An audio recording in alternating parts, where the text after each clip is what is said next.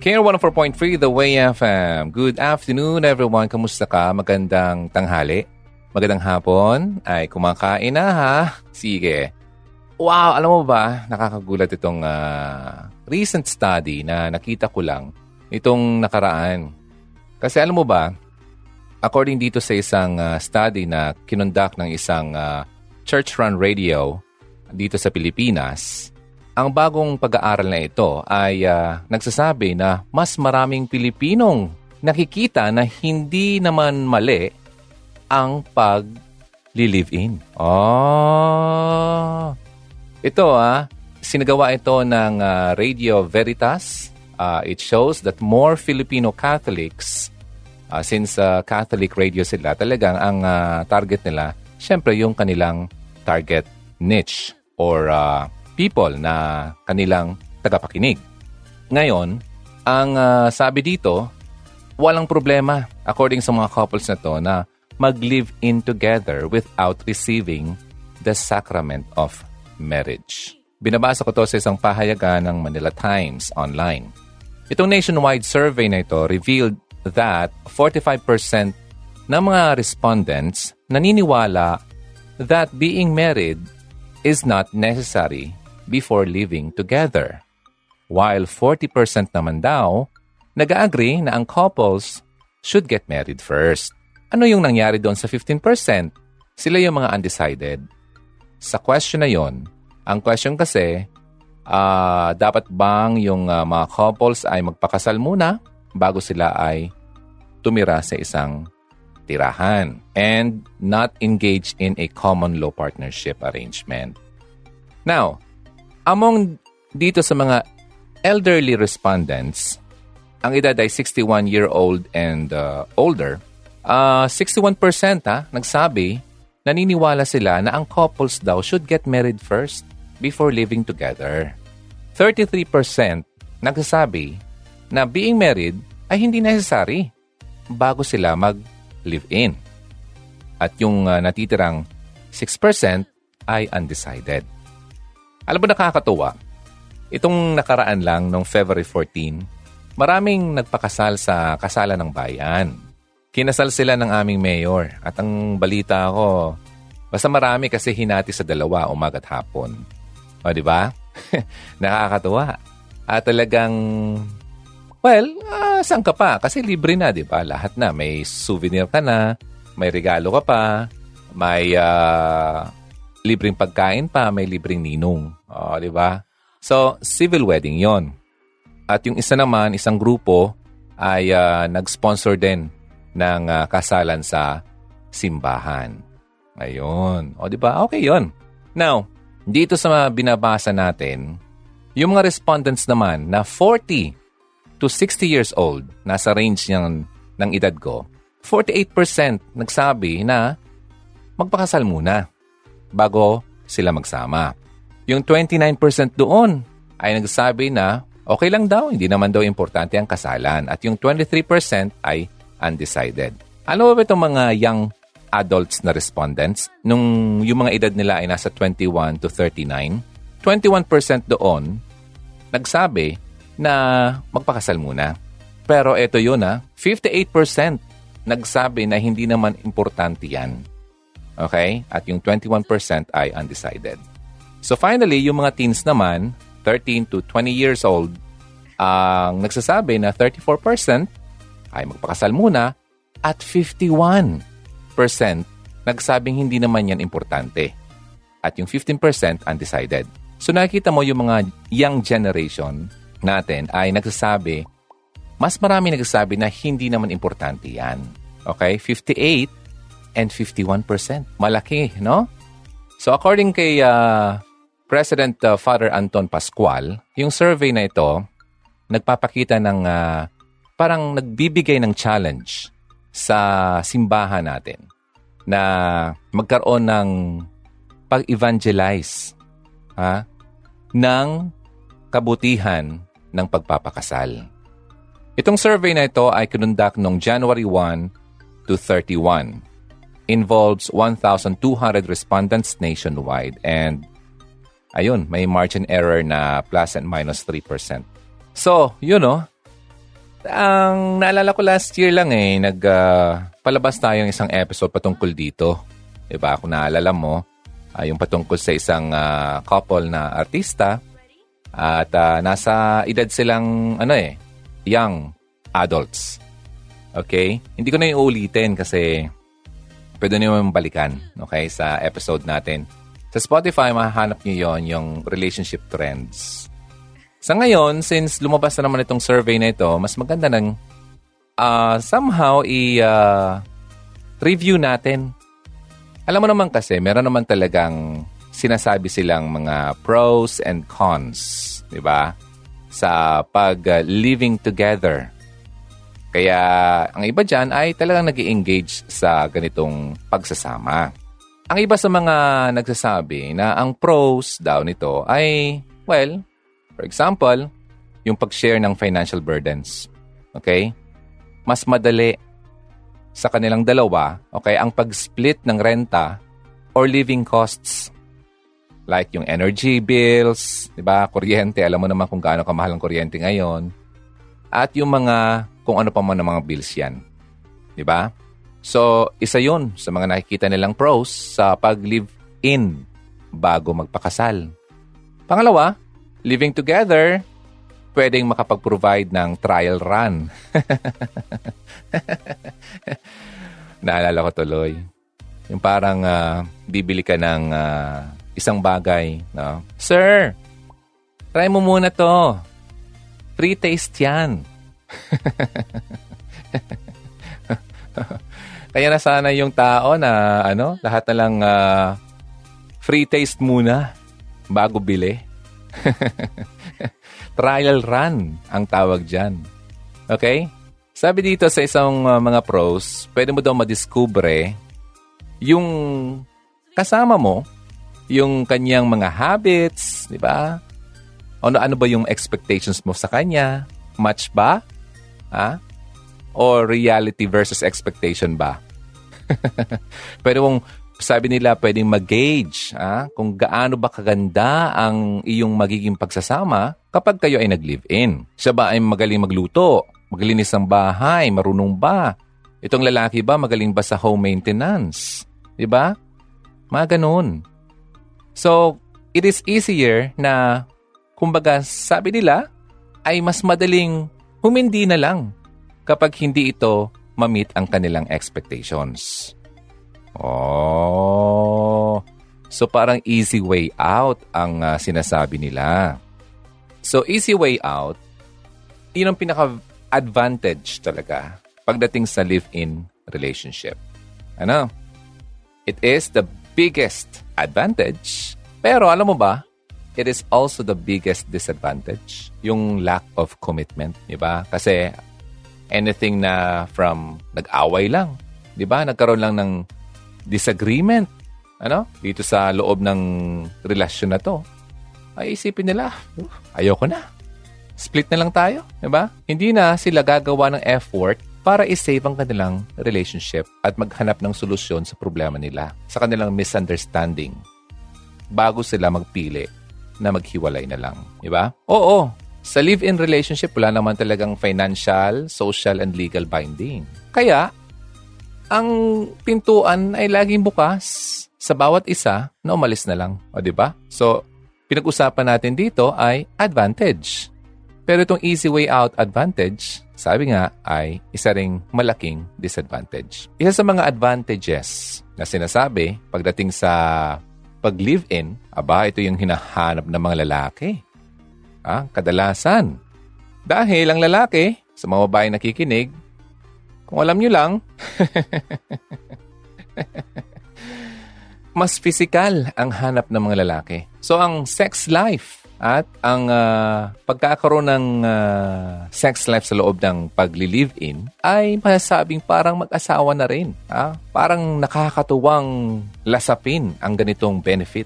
Ano? Na kayo ay nakatira sa isang bahay na parang mag-asawa. Ah, di ba?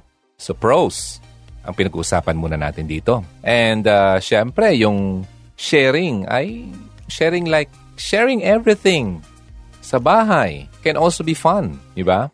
Kasi kung hindi, hindi mo naman ma-enjoy talaga ang pag-live-in. At ang ibig sabihin nila, kung sa pagli-live-in pa lang ay hindi mo na ito na-enjoy, ay, mas malalong hindi mo ma-enjoy ang pagiging mag-asawa. O, di ba? Now, eto naman. Pros ito ah, pros. Ngayon, pag-usapan natin ang cons. Kasi marami na lang. Alam mo, pinaka-pro naman talaga doon, kung ako lang ah, kung ako ay uh, papasok dito, Siyempre, parang lagi akong libre. Eh? Nakukuha ko ang isang bagay ng libre. Diba? Walang mawawala sa akin. Pag ako umayaw, ay di find someone no. Ah, ako ang nagsasalita bilang lalaki. Ano? Ikaw babae nakikinig, do you think na ganyan ang uh, paniniwala ng isang lalaki ay makakabuti sa iyo? Now, continue tayo. Cons. Ang pagli-live-in, ah, ito ay magkakos ng tensyon sa inyong dalawa kung ang mga magulang nyo, lalo na, ay well-rooted sa paniniwala na ang cohabitation at ang pagsasama or ang pag si sex bago magpakasal ay masama. Tension. Hindi magiging masaya ang samahan nyo kasi laging may nakabantay laging may nakatingin sa inyo, di ba? Mga tao, pinag-uusapan kayo. Mga kapitbahay nyo. Di ba? Usong-uso pa naman ngayon ang mga tolits at mga marites. Lalo silang dumadami. Hmm. Pangalawa, ang pagli-live-in, parang hindi na maganda sa paningin ang pagpapakasal. Kasi, halimbawa nga, balik tayo doon sa sinabi ko kanina, Sir, free taste, di ba? Tapos, nilasahan ko. Eh, di ko nagustuhan. Sige po, ma'am. Salamat. Pero nilasahan ko na. O, di ba? Parang wala na akong gana na bumili ng item kasi nalasahan ko na. Hindi na ako excited. Di ba? Unlike noon, na wala pa mga ganyan-ganyan, talagang pag-iigihan mo na mag-ipon para makabili ng item na yon. Kasi nakita mo sa TV na ang sarap. Di ba? Mukhang masarap makabili nga. E nagkaroon ng free taste. Nalasahan mo, hindi pala pasok sa iyong panlasa. Ay, di bibili ka pa ba? hindi na. So, ganito rin yun. Diba, yung excitement regarding marriage ay nawawala na. Okay? Now, eto naman. Siyempre, yung mag-partner ay nag-iisip na rin magsama, di ba? Paano? Yung mga sharing at gastos pagdating dito sa mga malalaking ari-arian, property, di ba? Paano ba ito paghatian? Paano ba ito, di ba, yung mga sinasabing ownership, di ba? Kung hindi ka covered ng kasal, ay lalo pat kung wala ka namang share doon sa pagbili ng property kasi nagkaroon ka ng boyfriend na mayaman. Halimbawa lang, siya bumili ng uh, condominium eh hindi naman kayo kasal, pero nagsama kayo. Dumating sa point na hindi na kayo okay at nag-isip kayong maghiwalay na lang, ay wala ka makakuha. Kasi sa kanya yon Unless, 50-50 kayo. Kung meron kang contribution doon sa pagbili. Ah, di ba? According to sa narinig kong attorney, kung binili niya ng isang milyon, o, tig 500 kayo, ah, meron kang co-ownership dyan. Pero kung wala naman, ah, goodbye. Di ba? Hanap ulit si Mr. Mayaman ng bago. Ikaw wala eh. Oh, pero yung kayamanan mo nakuha na niya. Alam mo na yung sinasabi ko, di ba? So, financial issues. O, oh, di ba? Maraming bagay. Lalo na ang pera ay uh, magiging cause din yan ng difficulty sa samahan nyo. Mag-asawa nga, eh, nagkakaroon ng ganyan. Kayo pa kaya, di ba? O, oh, mga tension. Eh, paano? Kung wala ka namang sinasabing proteksyon ng batas. O, di ba? Kawawa, yung walang kontribusyon. Mm. Namatay. Halimbawa lang, yung uh, kapareha mo na mayaman. Wala ka naman makukuha. Lalo pat wala kayong anak, di ba? Yung anak, pwede pa. E paano kung may asawa pala yun? Oh, see? Kaya may Senumar, yung Certificate of No Marriage. oh, dapat hinihingi nyo yan sa mga lalaki o babae o kayo ay uh, magsama. Lalo pat magpakasal. May asawa na palang nauna. E di, malaking ngayon, sakit ng ulo yan. Mm, mali yun, ano? Hindi yon na uh, inaayunan ng batas ang magkaroon ng uh, multiple na asawa. So pinag-usapan natin dito ay uh, yung living in muna. No? Maraming mga cons na pwede na ma-experience mo pagdating dito. Alam mo, ang cohabitation, nagiging norm na, no? Parang normal na lang. Hmm. Nakita yung sa statistics natin na pababa ng pababa ang pagpapakasal dito lang sa Pilipinas. Ah? Marami ng mga couples na hindi na nag-iisip talaga na magpakasal at mag-live-in na lang. Well, desisyon nila yan. Yun nga lang, sa tingin mo, mas magiging maganda ang benepisyo niyan sa iyo? Well, kung ako yung lalaki, ay benefits talaga yan sa akin. benepisyo yan. Oh. Kasi wala akong, oh, yung ari-arian ko, wala namang kahati. Oh. Lalo pat uh, kadalasan sa mga ganyan ay hindi naman yung mga lalaki ay ayaw magkaroon ng anak. Sama-sama lang. Sama-sama together lang. Oh, happy forever. Living together. o, kanta yun ah. Oh, sa lalaki okay lang yan. O, kayong babae. Oh, isipin nyo kaya. No? Naging normal. Pero sa tingin mo ay makakabuti. Mm. Halimbawa, naging parang saray ka na doon sa romantic partner mo, ba? Nagiging familiar na sa iyo, di ba? Kadalasan diyan, since hindi naman kayo protected or wala naman kayong binding commitment. Madali talaga yung ano, mawala yung fire of passion na sinasabi. You become bored ah, sa bawat isa. Easily, ah. Madali na lang maghindi. Sabi ko nga kanina, kasi wala naman eh. Hmm. Di ba? Anytime, pwedeng, halimbawa, kagabi, okay lang kayo, kinabukasan, naisipan niya, ay, ayoko na. Kasi pala, habang natutulog ka, meron siyang ini-scroll-scroll. Nakita niya, uy, magandang potential to ah. May potential. Nakita niya, oh. Swipe right, swipe right. Alam mo yung mga swipe right na yan? Sa mga mahilig dyan? Alam niyo yan.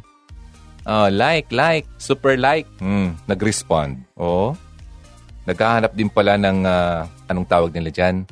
Uh, Papa di Azukal. ah, di ba? Nakita nung kapartner mo na lalaki, Uy, okay to. Eh, kinabukasan paggising mo, biglang bago yung isip niya, no? U-turn. Oh, paano ka na? Di ba? Ganun na lang kadali yun. Mm. Goodbye. Wala ka na. May habol ka? Wala kang habol. Mm. Kaya marami, no? Yung mga cons na yan, well, may pros, pero mas marami yung cons. Disadvantages. Ano ba sa Pilipinas nga lang, sabi dito, fewer Filipino have been getting married. Diba? According dito sa isang article, uh, Report yan ng uh, Philippine Statistics Authority. Yung number of marriages na nangyari sa bansa natin. Uh, dito, sabi, 2018 to, according dito sa study, sobrang baba yung mga nagrehistro ng pagpapakasal. Anong ibig sabihin? Mas maraming millennials ngayon na nag-opt not to marry. O di ba? Nagde-decline yung interest. Kasi, mas marami daw ang supply ng babae kaysa lalaki. Mas konti yung lalaki, potential male partners. Ganon? Oo, baka naman kasi. Di ba? Hindi nyo alam. Kasi yung mga babae, mas determined na magpakasal ng bata, no? Hindi nyo kasi alam ang uh, iniisip ng lalaki. Ang iba, nagpapa, syempre, hindi talaga kaya. Natatakot dahil nga wala namang kakayahan. Kaya nga nagre-resort na lang sa live-in, naghahanap ng babae na gusto ng ganun. Kasi wala siyang problema masyado dyan, di ba? Eh, ang mahal naman kasi ang pagpapakasal. Pero yung babae, marami din na gusto na ganun-ganun na lang. Well, kapag bata ka pa, iha, okay yan sa'yo. Ha? May mga lalaki magkakagusto talaga sa'yo. Oh, eh paano? Nakita yung partner mo ng mas young, fresh, It's fresh, fresh. Diba? Paano ka? Hmm. Yung lalaki, iba ang isip niyan. Sinasabihan kita. I'm telling you now, uh, kaya wag kang magusto sa ganyan kung ako lang ay babae. Pero choice mo yan eh. Uh, sina- sinasabi ko lang sa inyo ang posibleng pros and cons. Alam mo mapagpapakasal ngayon? Kaya maraming natatakot, lalo na sa mga lalaki. Kasi naman, ano, gusto nila yung mga engranting kasalan. Kailangan mo, alam mo, nakaalala ko nga, anong year ba to? 2006 pa nga yata, no, 8. Nagpakasal yung kaibigan ko, inabot ng halos kalahating milyon. What? Ito naman, no, isang uh, ah, 33-year-old na lalaki, pinakasalan ng isang 31-year-old na babae, nag-spend sila ng 850,000. Eh di wow. Diba? Ano yung, uh, saan nila ginastos yun? 10% doon, photo and video lang. 48% sa food allocation. Diba? Ay nako, grabe. 10% sa isusuot, 10% sa styling, make-up kung ano man, 12% sa ring, at kung ano-ano pang mga regalo. Mahal magpakasal. Kaya ako, natutuwa ako sa mga uh, kasalan ng bayan. Kasi dapat i-grab mo na yung opportunity. Ang iba naman kasi, nako, once in a lifetime lang kasi mga yardo sa akin. Kaya gusto ko, dapat naman eh, yung magarbo naman na kasalan. well, kaya ba ng asawa mo or mapapangasawa mo? Kaya mo ba? Diba? Ay, kung kaya, hindi ko. Diba? Eh kung hindi, pipilitin? Ipipilit? Oh. Kaya nagre-resort na lang sa live-in. Mag-ipon muna tayo, darling. Oh. Wala pa tayong pagpakasal, pero magsama na tayo. Pagbuo na tayo ng ating pamilya. Oh, sige na. Okay. Happy-happy, loving-loving, mahal ang bawat isa nakabuo ng pamilya, nagkaroon ng anak. Alam mo ba ang isang anak kung magkano ang gastos ngayon? Ah? magkano ang diaper? Magkano ang uh, gatas? Nako ka. Oh, sa tingin mo makakaipon pa kayo ng pagpapakasal dahil meron na kayong mga anak? O kahit isang anak lang. Oh, kaya ba ng uh, sweldo nyo na maglaan ng uh, pag-iipon sa pagpapakasal. Hindi pa doon kasama yung emergency fund ha, yung savings. Iba yon. Oh, dapat separate yung pag-iipon sa kasal. Sa tingin mo kaya pa? Ah, di ba? Mahirap, no? Kaya, kung ako babae, sa tingin ko, kung ako lang ah, ay hindi. Pag-ipunan, muna.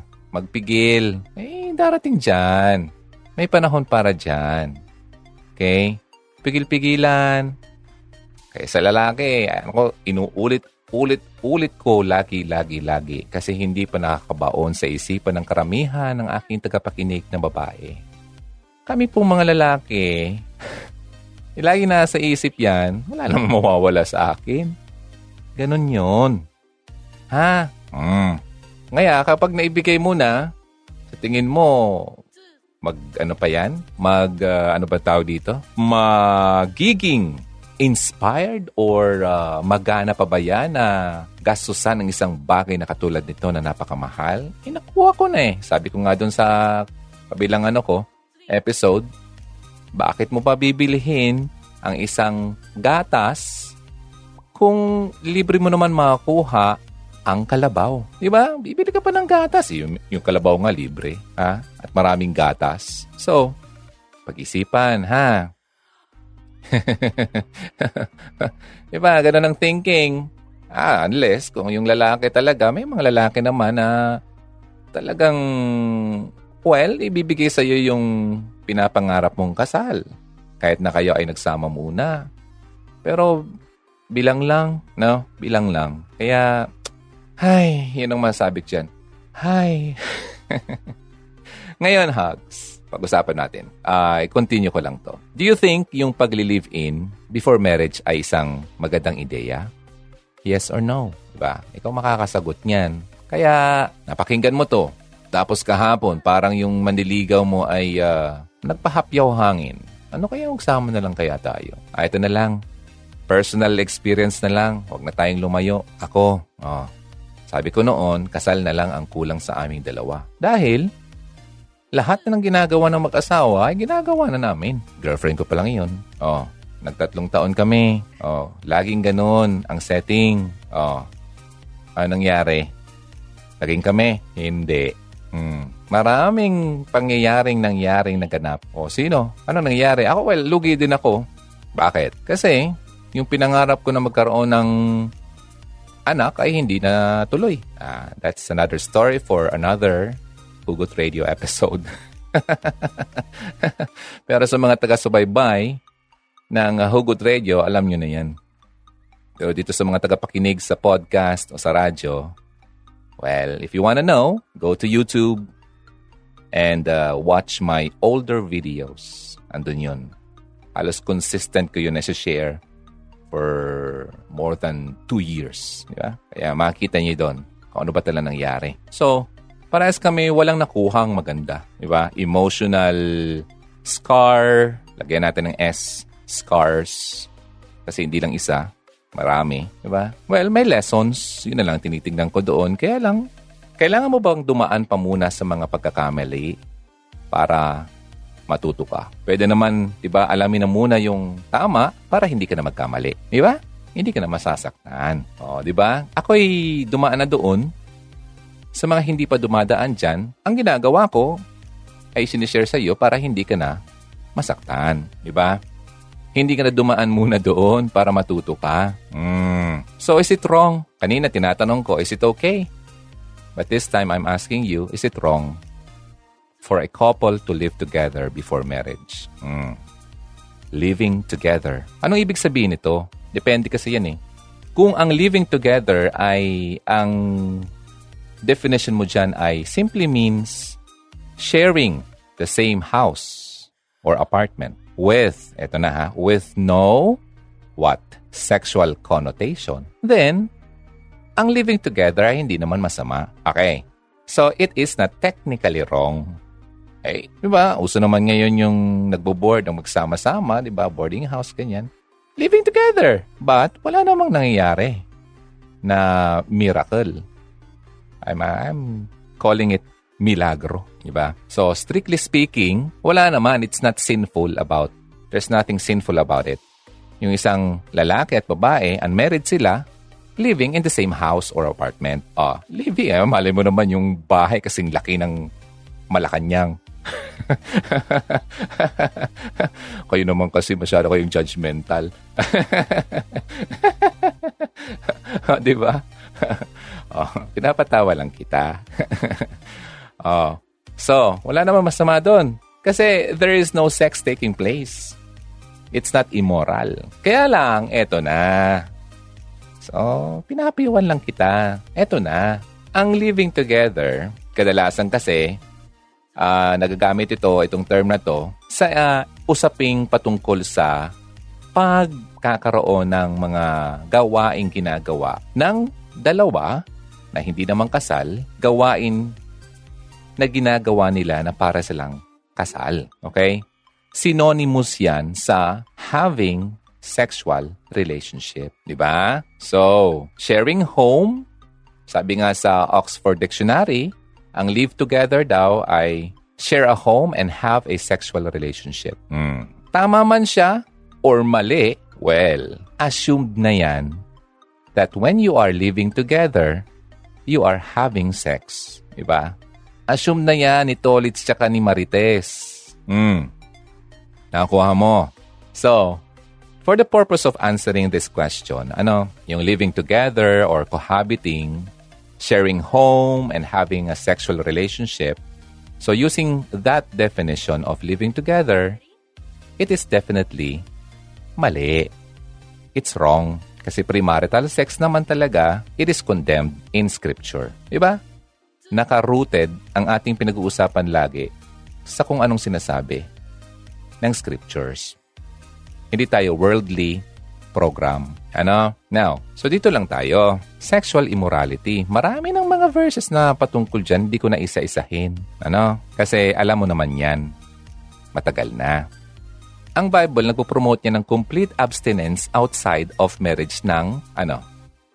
When you say abstinence, hindi ka nag engage doon. Sex before marriage is just as wrong as, ano, adultery and other forms ng sexual immorality. Diba? Adultery, may asawa ka na, nagkipag, ano ka pa sa iba. Diba? Kasi lahat sila nag-involve ng sex with someone na hindi mo naman asawa. Okay? So, masakit, no?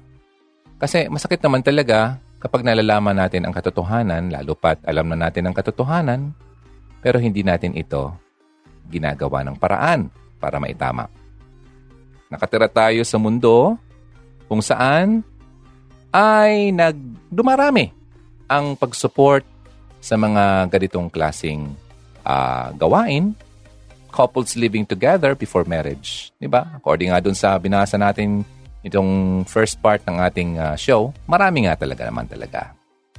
Kahit nga sa ibang bansa lalo na. Hmm. Bakit?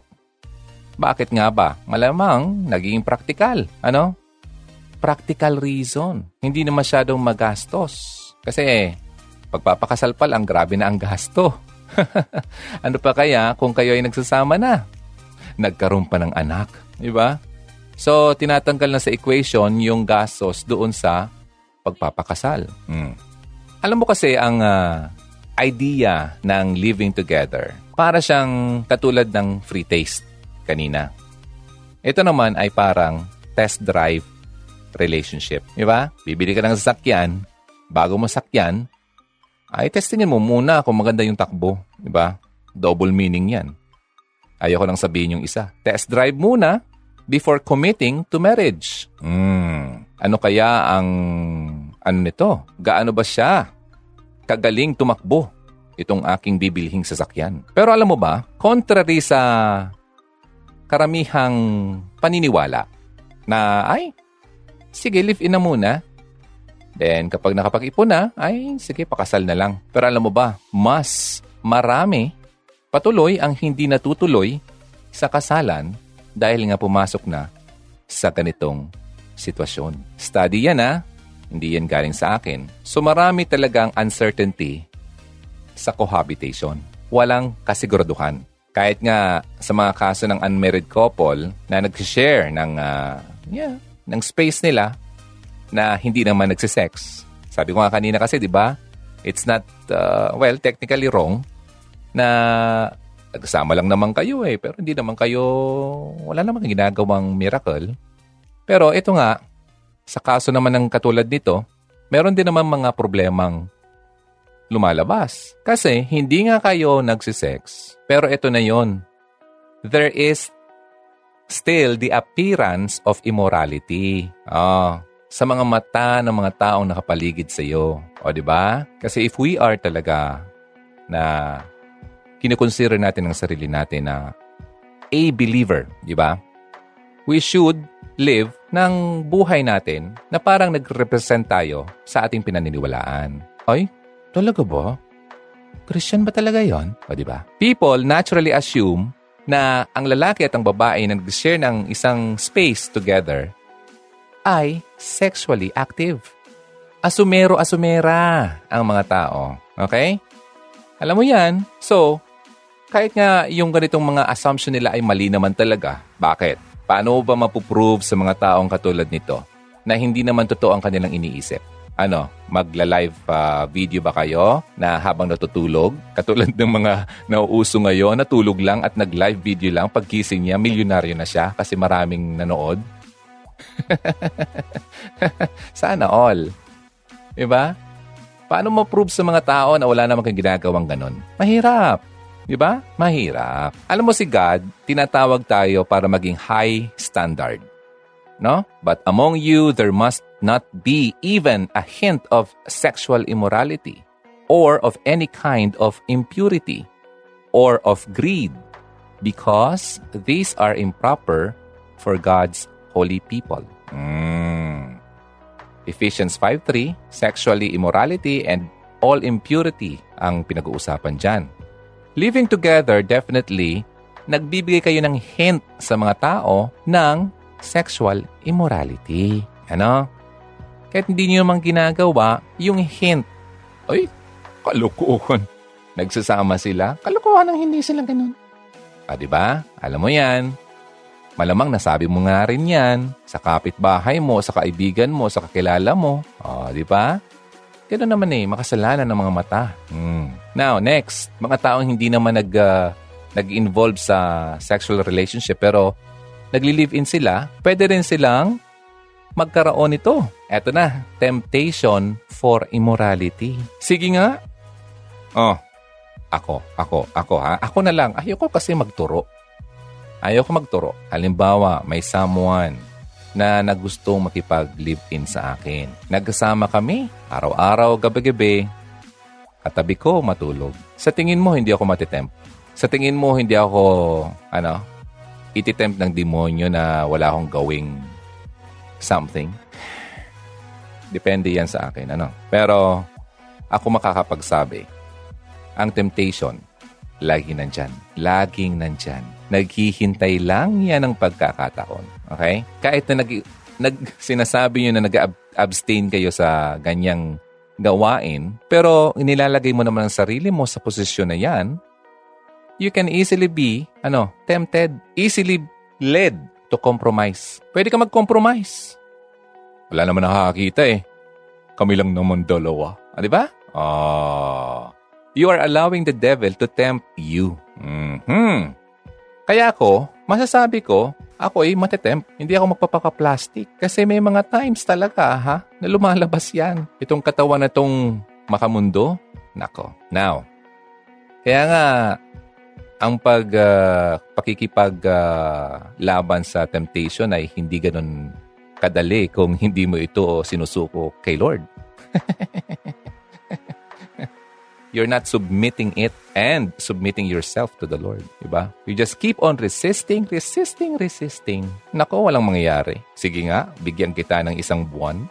Sige nga, resist ka pa dyan pero hindi mo naman sinusubmit kay Lord yung uh, temptation na yan, ay nako, I'm telling you, yung devil na yan, hindi yan lilipad. Andyan lang yan sa tabi mo. Naghihintay kung kailan ka magbibigay. Kung kailan ka magka-compromise. Sabi nga, the Bible tells us to flee immorality. Flee from. Diba? And not expose ourselves sa ganito mga temptations. Kasi kapag tinetempt ka, you should run away. You should not fight alone. Ay nako, kailangan mong takbuhan ang temptation. Kung ikaw lang naman ha, kasi hindi mo naman na, uh, sabi ko nga, hindi mo naman sinusubmit kay Lord yan. Eh. Gusto mo, ikaw lang, kaya mo eh. Sa isip mo lang. Mm. Next, eto pa. Bilang believer, meron tayong responsibility sa ating mga kapwa, our brothers and sisters in Christ. Diba? Na hindi tayo magkukos ng ibang tao para magkasala. Di ba? Yung nagsasama kayo, tapos binibigyan mo ibang tao ng dahilan para magkasala at magchismis patungkol sa inyo. Di ba? It is not enough to say, wala naman kami ginagawang mali ah. Ha? Di ba? Madali naman sabihin yon, pero hindi mo mapigilan ang mga iniisip ng iba. Oh, sa tingin mo, madali? I don't think so. Kung ang couple ay nagli-live-in outside of marriage, merong tatlong basic options ano? Ano ba yung tatlong yon? Isa, sige, continue. Continue yung ginagawa nyo. Pangalawa, maghanap kayo ng separate living quarters or bahay para hindi kayo magsama sa isang bahay. Well, tama naman ano? Pangatlo, ano yung third option? Get married now. Pakasal na kayo. Kasi kung gusto niyo naman talaga magsama na, bakit yung papapatagalin? Diba? Ano bang nagiging cause? kung bakit pinapatagal. Ayaw ng gasto? Wala pang panggasto? Gusto na magarbo? Ay, bawas-bawasan natin ng ano, mga ganyang materialism. Di ba? May mas importante tayong dapat gawin. Maraming couples na pinipiling magpakasal na lang in a quick private ceremony para maging legal na lang ang lahat. Legal, madali, private, simple, formal. Ang iba naman, Siyempre, church wedding, church type wedding, formal celebration, di ba? Pero alam mo ba, yung tatlong options na yon, yung option number 2 and option number 3 lang ang option na masasabi nating godly choices.